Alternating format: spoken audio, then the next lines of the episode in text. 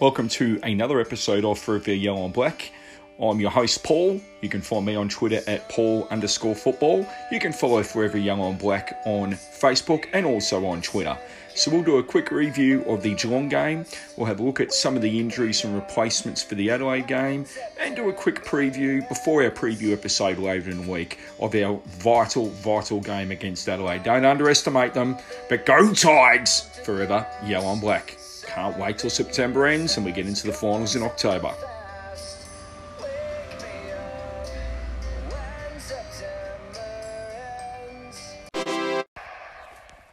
Plenty of time. Handballed it into no man's territory there. Martin had to look at that. He was surrounded by five of them. But have a look at that.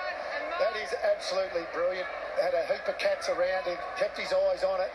Menegola just took his eye off it slightly and uh, superb by Martin. Out to Dangerfield. Loves kicking on that non-preferred side. High ball. Hawkins waiting back. Grimes over the top of with a ripper. And look at this for a mark.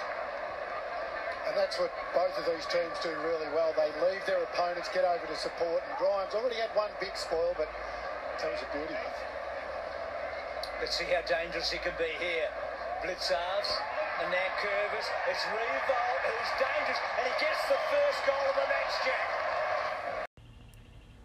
So last Friday night we took on the Cats at Metricon Stadium in what was a home game for Geelong uh, on the Gold Coast in windy conditions all day, but they seemed to uh, clean up. Wasn't any rain around like we thought there could potentially be. The end scores uh, Geelong 4 goals 7 31, Richmond 7 15 57. Obviously, you've always got to take into account that a few of those um, points get rushed, but we really should have had this game at bed um, by three quarter time. Should have probably be 50 to 60 points up at that stage, was uh, the dominance that we had throughout the match. And uh, Geelong did get back um, with a shot at goal by Hawkins, could have got back to 10 points halfway through the last quarter, and, and that'll probably be forgotten. He plays on, snaps around the corner, misses. We go up the other end with some brilliant handballing the running game, you know, the, the chaos ball that uh, Dimma's phrasing for us, and uh, the ball ended up in the hands of Castagna. Probably good he didn't have time to think about it. Strolls into 40 and puts it through beautifully through the middle and, and basically seals the game. And, and, and Jack kicks the last of the match just to put the icing on the cake. We have Adelaide coming up, and uh, in that game, uh, certainly that is our opportunity to seal a top four spot against a team who's on a very good run. Um, three wins in September, and that's many more wins than Essendon have got in the past 15 to 16 years, just to rub it into any uh, Essendon supporters. I doubt they'd be listening to this at all. Tom Hawkins was nullified really in, in two ways. Um, we crowded their back line, uh, sorry, their forward line. Um, Balta was doing the body work and Grimes coming over the top. Grimes taking a couple of absolute screamers. And, you know, some people are saying that he's had better games this season, but for me, that was his um, just a consummate professional. Really interesting um, in a lot of ways that I believe this is the first game um, in AFL history, and I could be wrong here, where the winning team has not had a player with more than 19 possessions, because that was the most we had. It was such an even performance. Jack doing a great job kicking four. Lynchy, unfortunately, doing his hamstring. Um, and as we've uh, already um, commented on, Soldo with the ACL, and you know that's a 12 to 14 month uh, uh, basically injury there. Huge loss for us as well. Um, but we take on Adelaide this week, um, and that's, uh, you know, let's put the cliche out there a must win game. Really should beat Adelaide. Um, some people are saying that in the last game, Adelaide and North Melbourne, who's going to tank more. But the number one draft pick, is that going to be any difference than number two draft pick this year? There doesn't seem to be any, um, you know, obviously with COVID changing the way football's been played, there's not going to be that outstanding prospect. Uh, if there is, we're not really being told about them, um, unlike a few of the players, obviously, that were up uh, and about um, for the 2020 season. Um, Baker, his usual tough, smiley self. Um, I thought Kamdyn McIntosh's running was brilliant.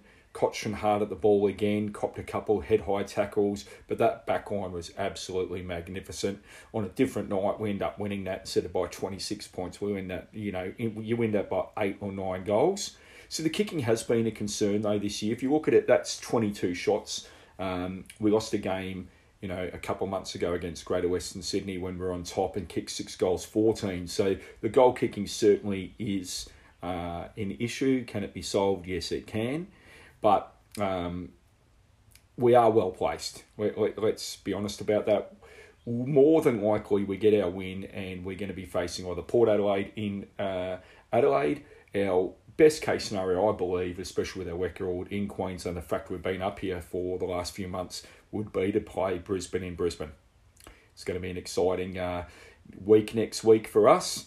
Um, get over the Adelaide kind of hoodoo, beat them over there, and um, be well placed for the top four spot. Not have to worry about any other result whatsoever.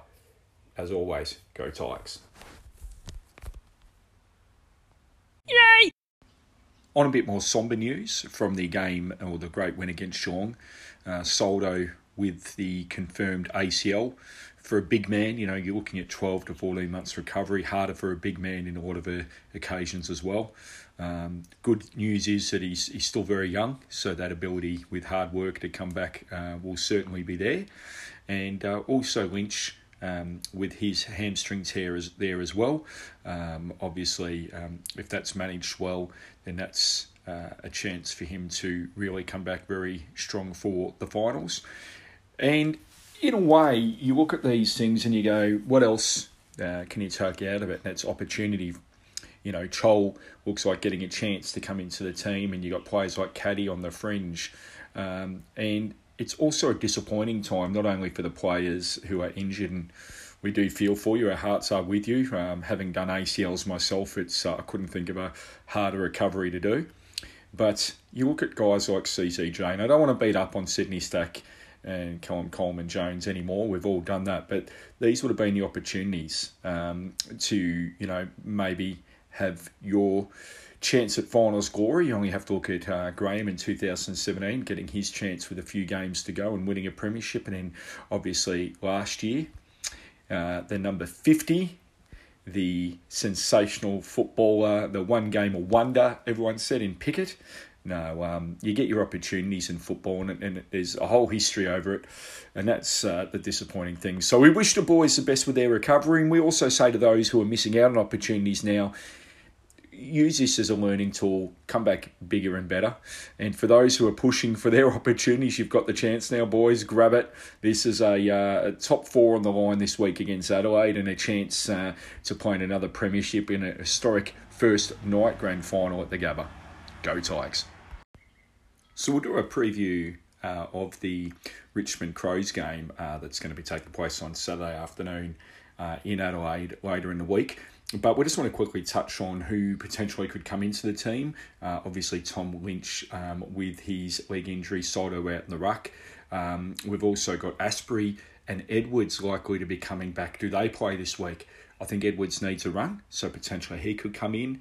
Um, Bolton's starting to look a little bit tired. Had a great season, but been a heavy workload going from a half forward, half back into, uh, you know, a, a 75 to 80% of the game midfielder takes a toll on the young body. So, going to be some really uh, interesting selections uh, this week.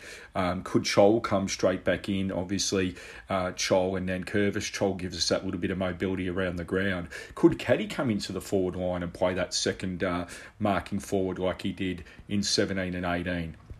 Um, do we put Astbury back in with, with no match fitness? And, you know, there are some risks with selection this week. But, geez, even with the injuries, the, the, the depth at Tigerland for the next few years is amazing.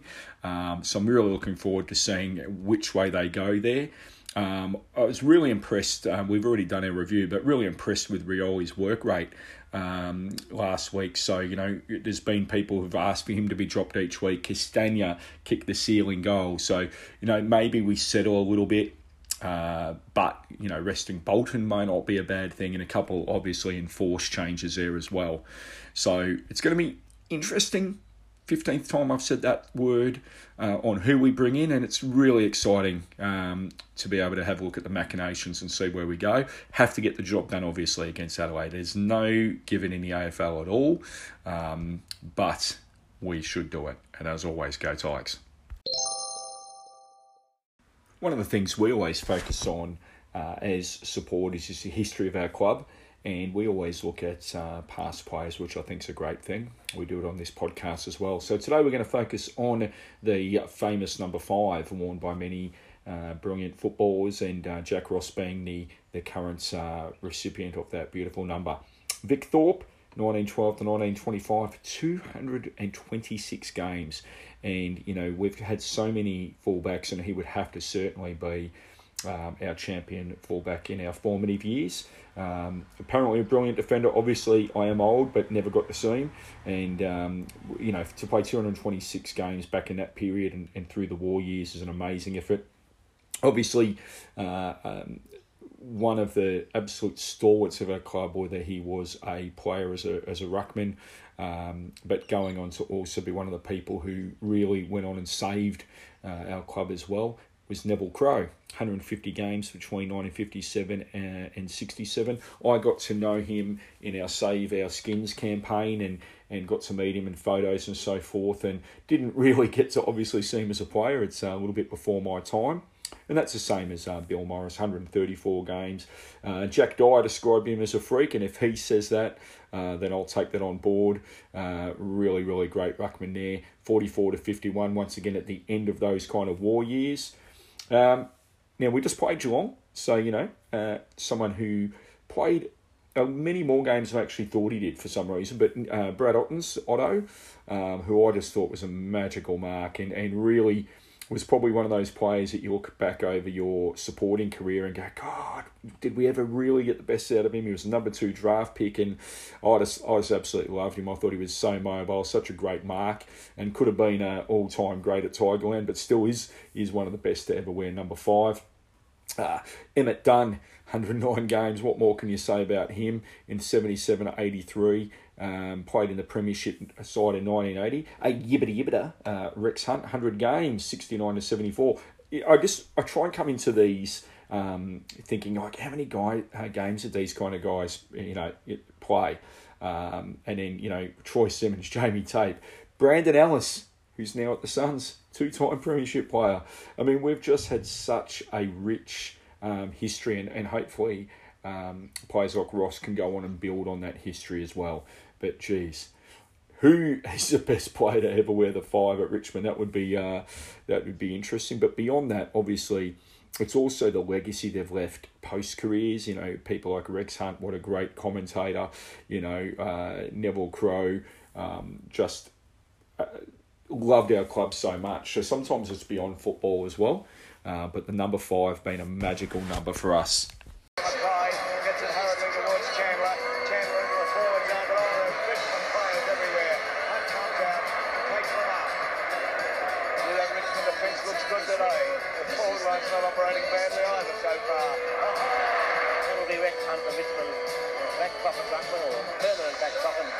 Oh,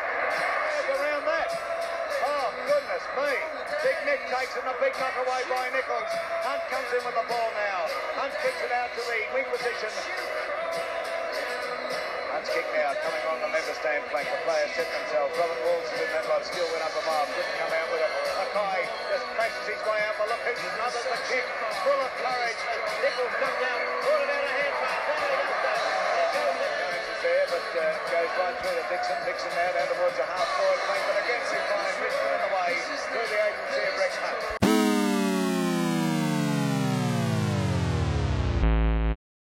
Well, thanks for joining us on For Forever Yellow and Black. I'm your host, Paul. You can get me on Paul underscore football. You can follow Forever Yellow and Black on Facebook. Please join the conversation there, as well as Twitter.